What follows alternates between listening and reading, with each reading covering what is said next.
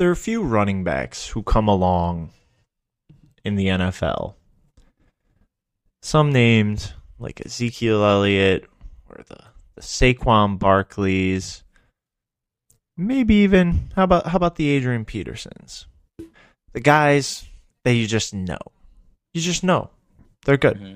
They've got it. They've got what it takes to perform in the NFL and they can do it at an elite level. Now, every once in a while, a guy comes along. Maybe he was drafted in the fifth round. Maybe. Maybe he was drafted earlier. Maybe he was drafted later. But these guys can still come out and just show you in an instant that they can succeed at a high level. And I'm talking about Aaron Jones right now. Now, there's a lot of talk about AJ Dillon. Yeah, yeah, AJ Dillon. He's coming and he's gonna take the Jamaal Williams role. You want what you want to know about the Jamaal Williams role? Jamaal Williams role is 119 rushes. I'm not worried about that.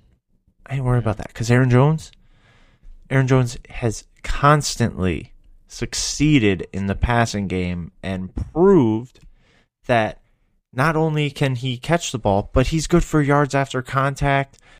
He currently averages 3.2 yards after contact, and he's averaging 5.2 yards per carry since he entered the league.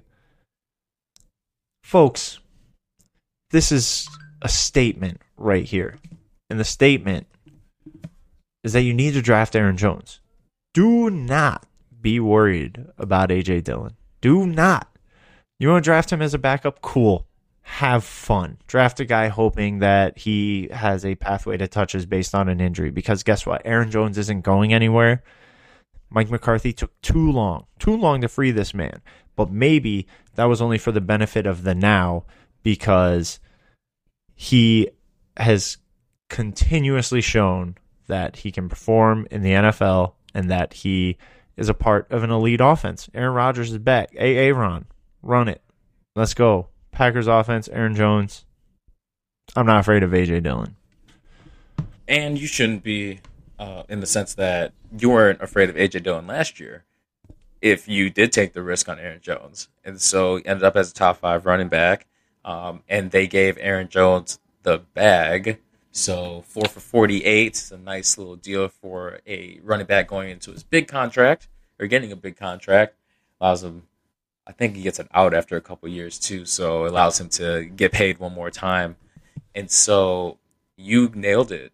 Uh, AJ Dillon will take the 120 ish carries, and maybe that goes up to 130, 135. But AJ Dillon caught all of three passes last year, right? And so he is not going to be a factor in the passing game, and you can expect Aaron Jones, who lives in the end zone, is very, very efficient in terms of getting the ball inside there and getting it into the end zone. I don't see them going away from Aaron Jones being the goal line back until AJ Dillon takes it from them, or in terms of Aaron Jones splitting out wide or something like that. Like I, I do think he's still going to be kind of the workhorse at least to start the season. AJ Dillon will be worked in, but as you said, I'm not worried about him, and he's definitely a guy that I would be looking to take as my RB one and be comfortable with. I mean, how could you not be comfortable with him? Right now, you're getting him in about the number seven spot in the first round. So, it, arguably in this area, from I mean, you know, your top three. It's going to be Christian McCaffrey, Dalvin Cook, and probably Derrick Henry. After that, Alvin Kamara, Ezekiel Elliott, Nick Chubb, Aaron Jones. They are all interchangeable. They're all. So if you're sitting at that spot, and then behind Aaron Jones is Davante Adams and Saquon Barkley. So you you really can pick and choose here. And if you're asking me, Aaron Jones is the best player available in there. Saquon Barkley, sure, he's an elite runner, but guess what? He's on the Giants. No, thank you. Nick Chubb, love him, but uh, Kareem Hunt, Ezekiel Elliott, he looks great. Tony Pollard, Alvin Kamara, I don't know about that quarterback situation. Aaron Jones, do not be afraid of AJ Dillon. Draft Aaron Jones where you can get him. He is a part of an elite offense. That's yeah. If you're afraid, just take AJ Dillon later, and you'll be fine. Yeah, just waste a roster spot with a handcuff. I wouldn't call it a waste, but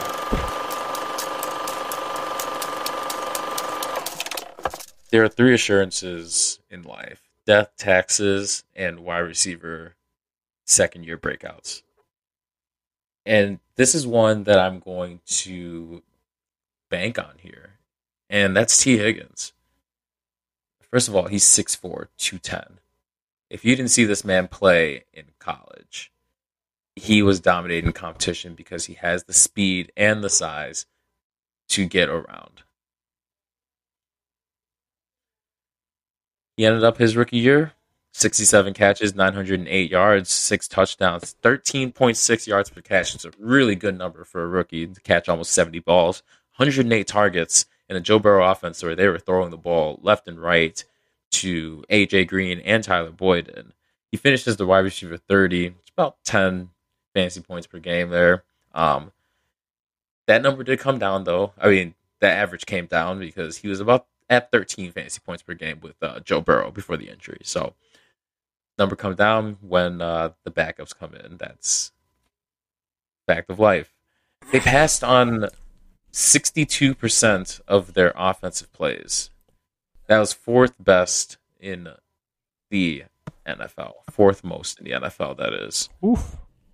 Can they sustain this thing? That's really the question.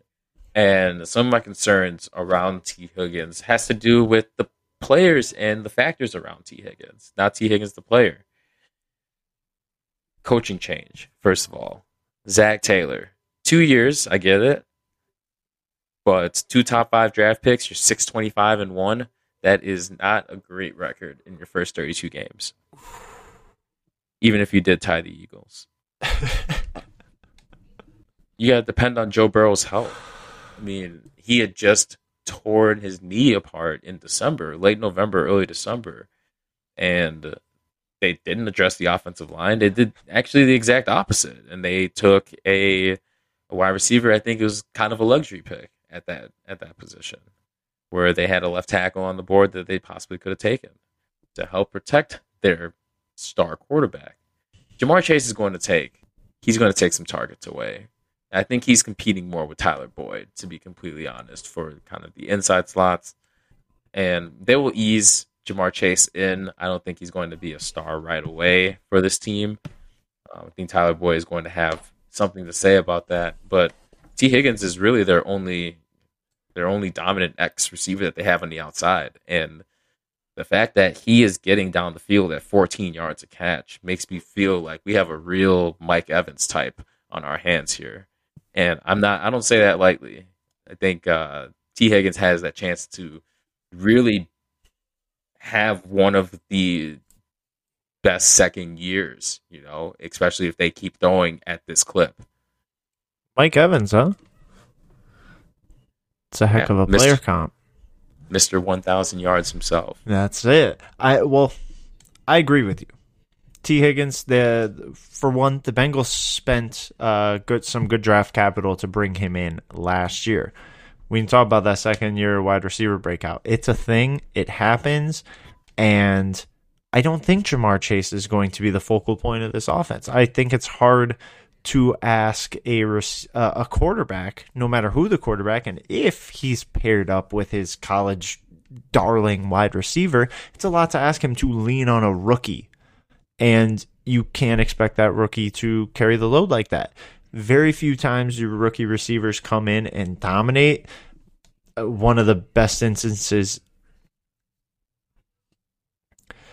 one of the best instances you can use as an example is probably the absolutely loaded what was that 2016 draft with Mike Evans, Odell Beckham, and 2014. 2014. Yes, yes, I, I get those years confused, but anyway, um, that was a loaded class. A lot of those receivers broke out. Even Kelvin Benjamin had that breakout year, and then he fell off immediately after. Um, the passing attempts are not going to come down for the Bengals. They're they just simply will not because this offensive line was not addressed as you mentioned. They can talk about wanting to make Joe Mixon an RB one all they want, but that's a guy that I don't have any confidence in. Uh, behind that offensive line. Not that I, it's a knock on Joe Mixon, it's just more of a knock on the Bengals' incompetence when it came to addressing something that really matters when you spent some very, very important draft capital on the future of your team in Joe Burrow. It's kind of criminal, man. Like I, it doesn't get talked about much, like a lot. That Burrow's just gonna come back from this injury and just be the guy he is.